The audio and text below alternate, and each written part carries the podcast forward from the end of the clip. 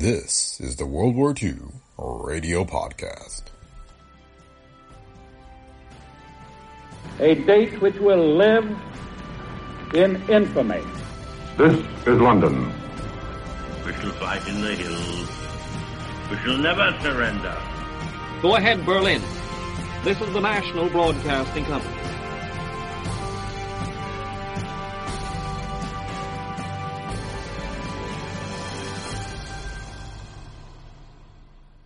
Welcome to the World War II Radio Podcast. Today is the 8th anniversary of the Japanese attack on Pearl Harbor, December 7th, 1941.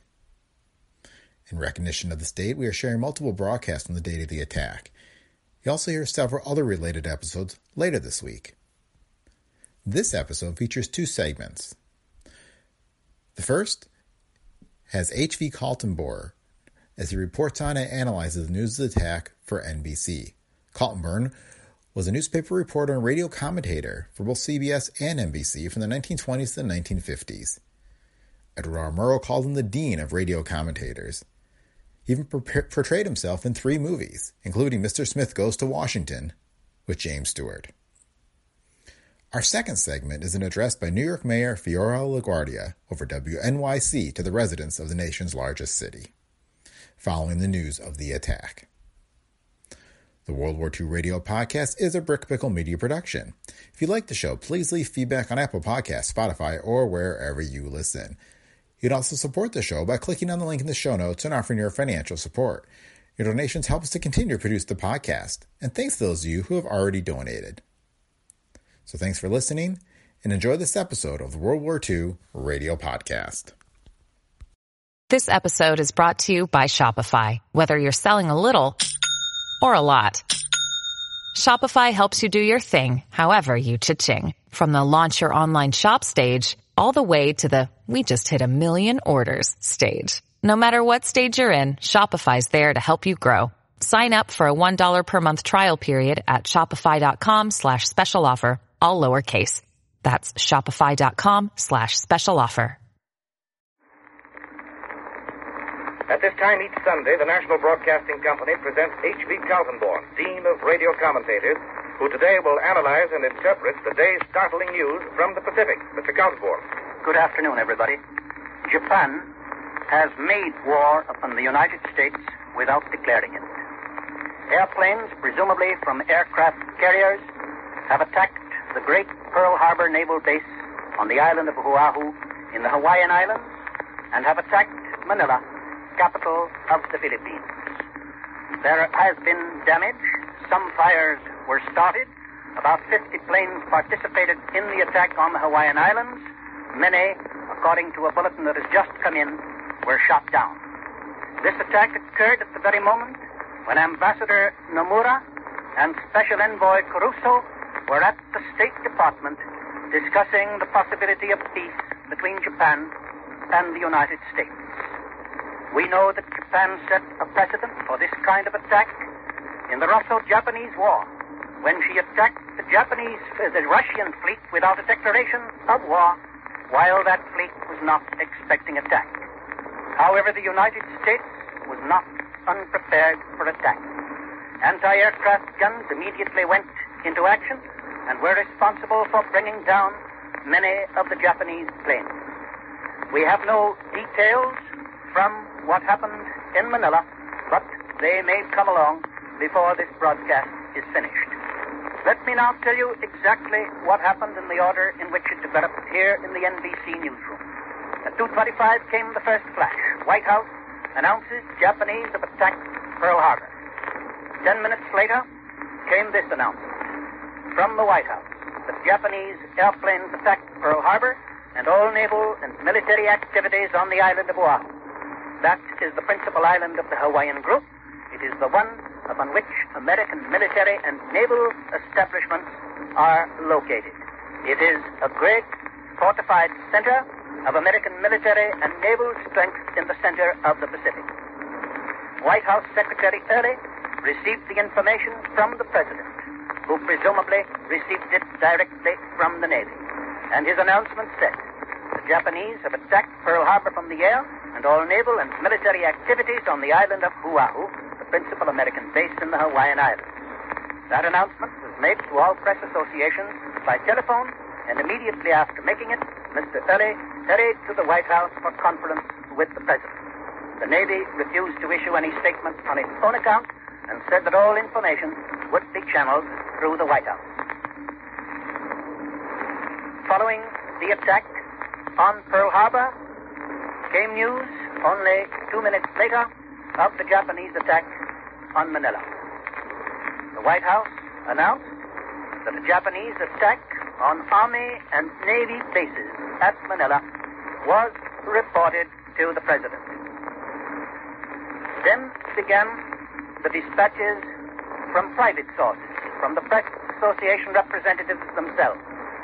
The United Press reported that Oahu Island was attacked by unidentified airplanes.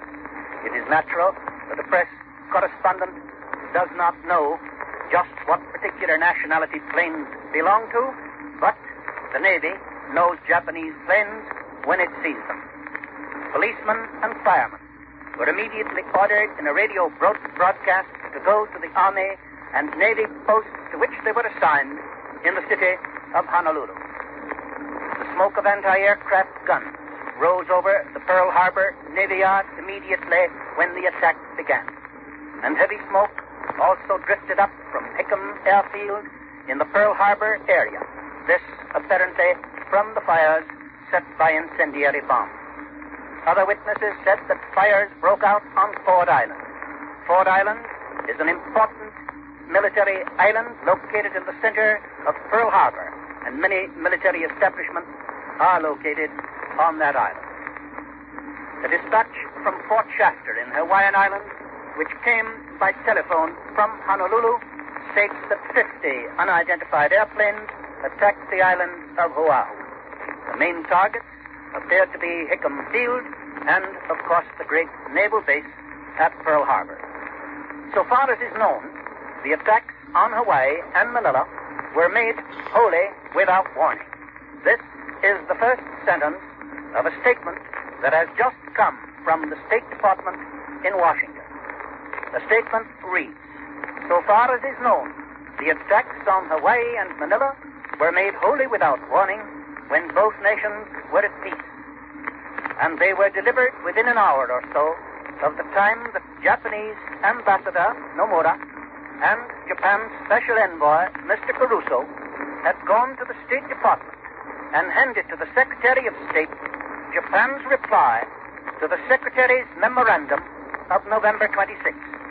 You may remember that yesterday we received the reply from Japan to the President's comment and request for information with regard to troop movements in Indochina.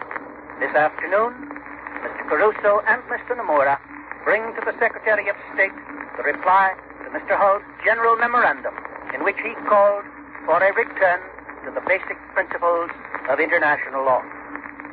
The State Department goes on in its special statement just issued.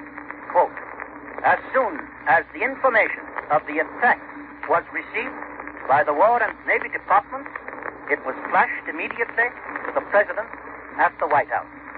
The President directed the Army and Navy to execute the previously prepared orders looking to the defense of the United States.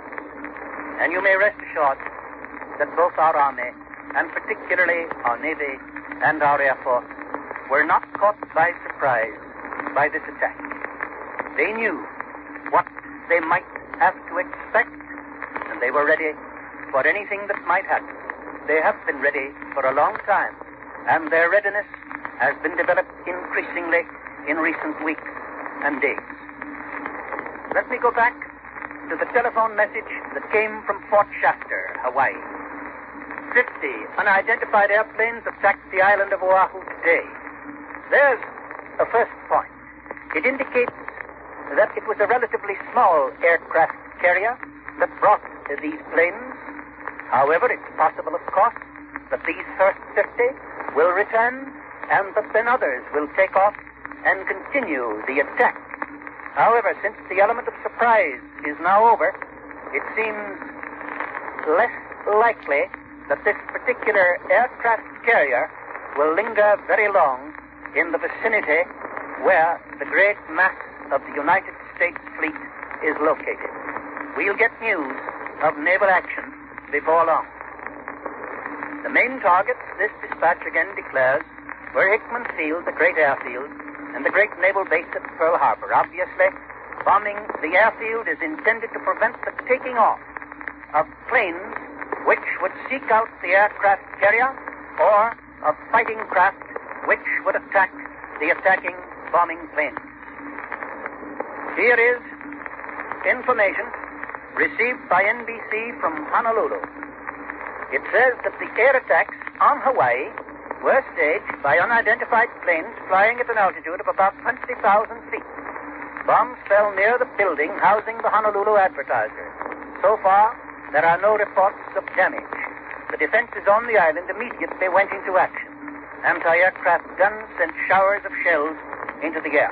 Obviously, if the Japanese know what they're about, they will not waste their bombs on the city of Honolulu. They will concentrate them on the important military objectives at adjoining Pearl Harbor. Here is something from the White House. The President immediately called in the Secretaries of the War and the Navy and is now trying to contact his congressional leaders. That's the end of the statement that has just come from Washington.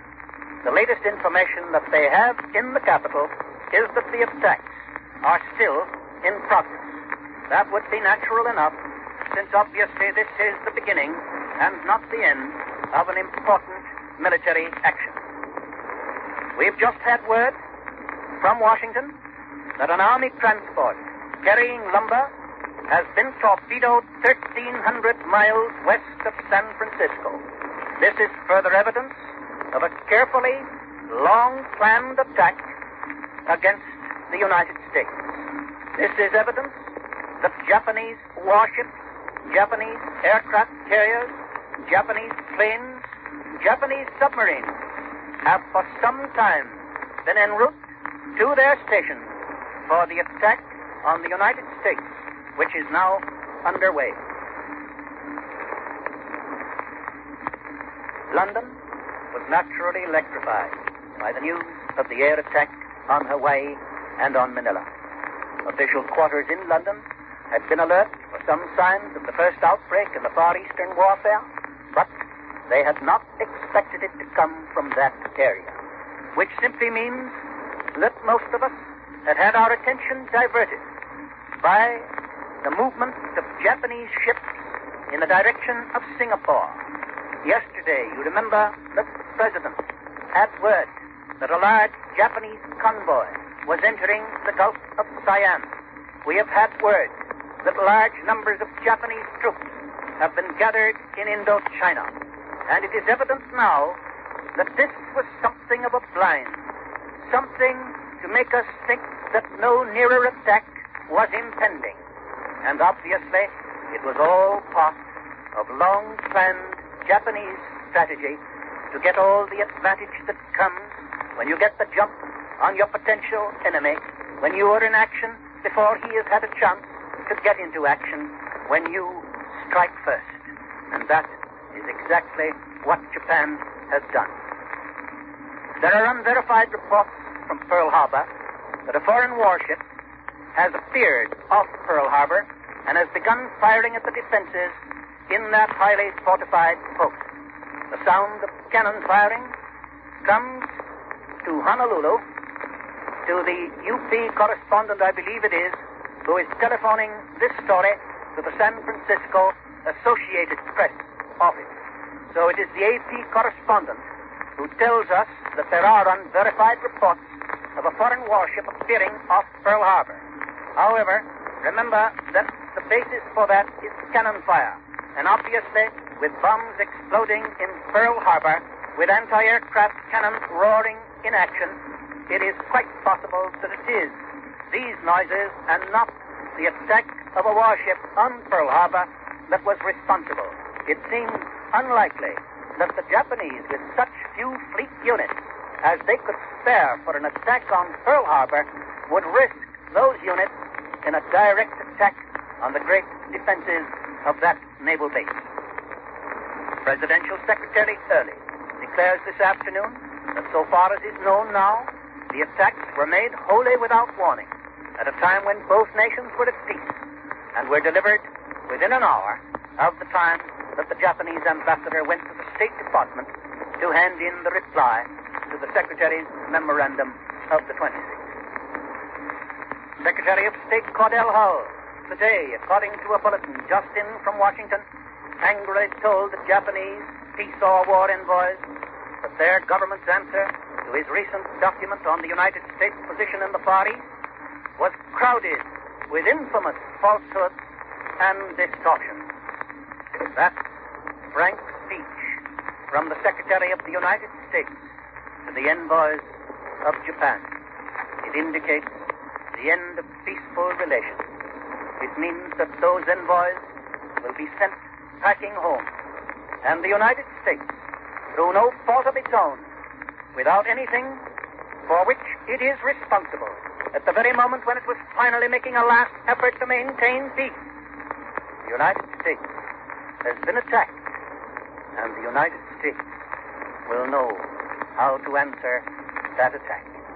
Good afternoon. You have been listening to Mr. H.V. Kaltenborn, noted news analyst. This is the National Broadcasting Company.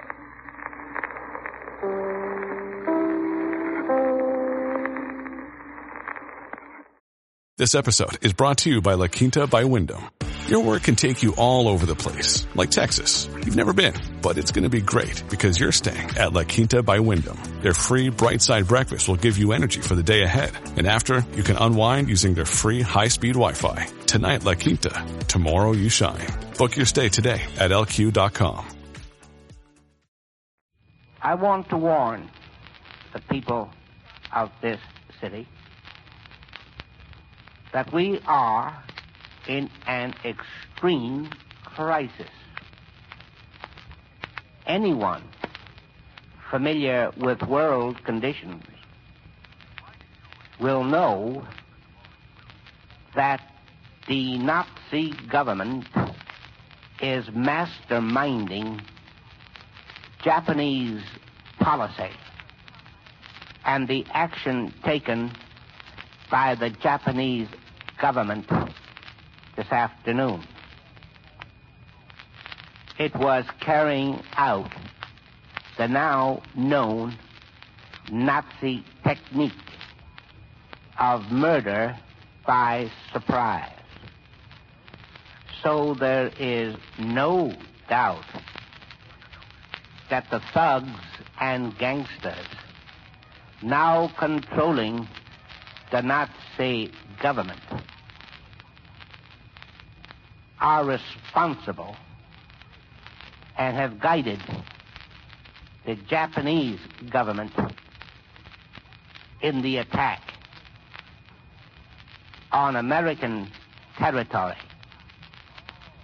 and the attack on the Philippine Islands.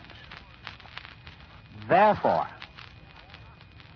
I want to warn the people of this city and on the Atlantic coast that we must not and cannot feel secure or assured because we are on the Atlantic coast and the activities this afternoon have taken place in the Pacific. We must be prepared for anything at any time. As mayor of the city of New York and on my own responsibility, I have ordered all Japanese subjects to remain in their homes until their status is determined by our federal government. The officers of the Japanese Consulate General are now being protected by the police department until the status of the Japanese Consul General is determined by our federal government, he will be protected and escorted to and from his office. I have ordered on my own responsibility a Japanese club in this city to be closed in keeping with my order that all Japanese subjects must remain in their homes until their status is determined and further orders issued. As mayor, I have been in communication and in touch with all the necessary federal agencies in this city. There is full and complete cooperation. I have reported the action taken by the city government to the governor of our state. I have been in communication and in touch with the authorities in Washington. I now want to appeal to the people of our city to be calm. There is no need of being excited or unduly alarmed. But I want to repeat what I said before that we are not out of the danger zone by any means, and to be prepared to receive instructions and to cooperate at any time that instructions are given to the citizens of this city and to cooperate with any plan that may be announced for their protection and the protection of their homes. As United States Director of Civilian Defense, I am communicating with all regional officers, instructing them to communicate with the governors of the states within their regions and asking the governors, state, and local councils to intensify the training of air raid wardens and auxiliary fire forces. More detailed instructions to the regional directors will follow. To all air raid wardens and auxiliary firemen now enrolled, I'm asking them to prepare to attend daily drills. It is necessary that we be on the alert at all times. My friends, we must toughen up. We have our homes and our lands to defend now.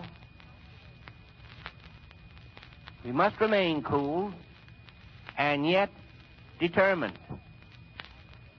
We are aware of the danger ahead, but unafraid. In the meantime, know that your city government is on the job and looking after your welfare and comfort and safety. Tomorrow, in all likelihood, we will know exactly where we stand when we hear from Washington. We can all rest assured that our national government will take the necessary steps to protect our land and our institutions. And we can also be certain that our great president at this very moment is taking just those necessary protective steps. So, in the meantime, good night, and we will remain on the job.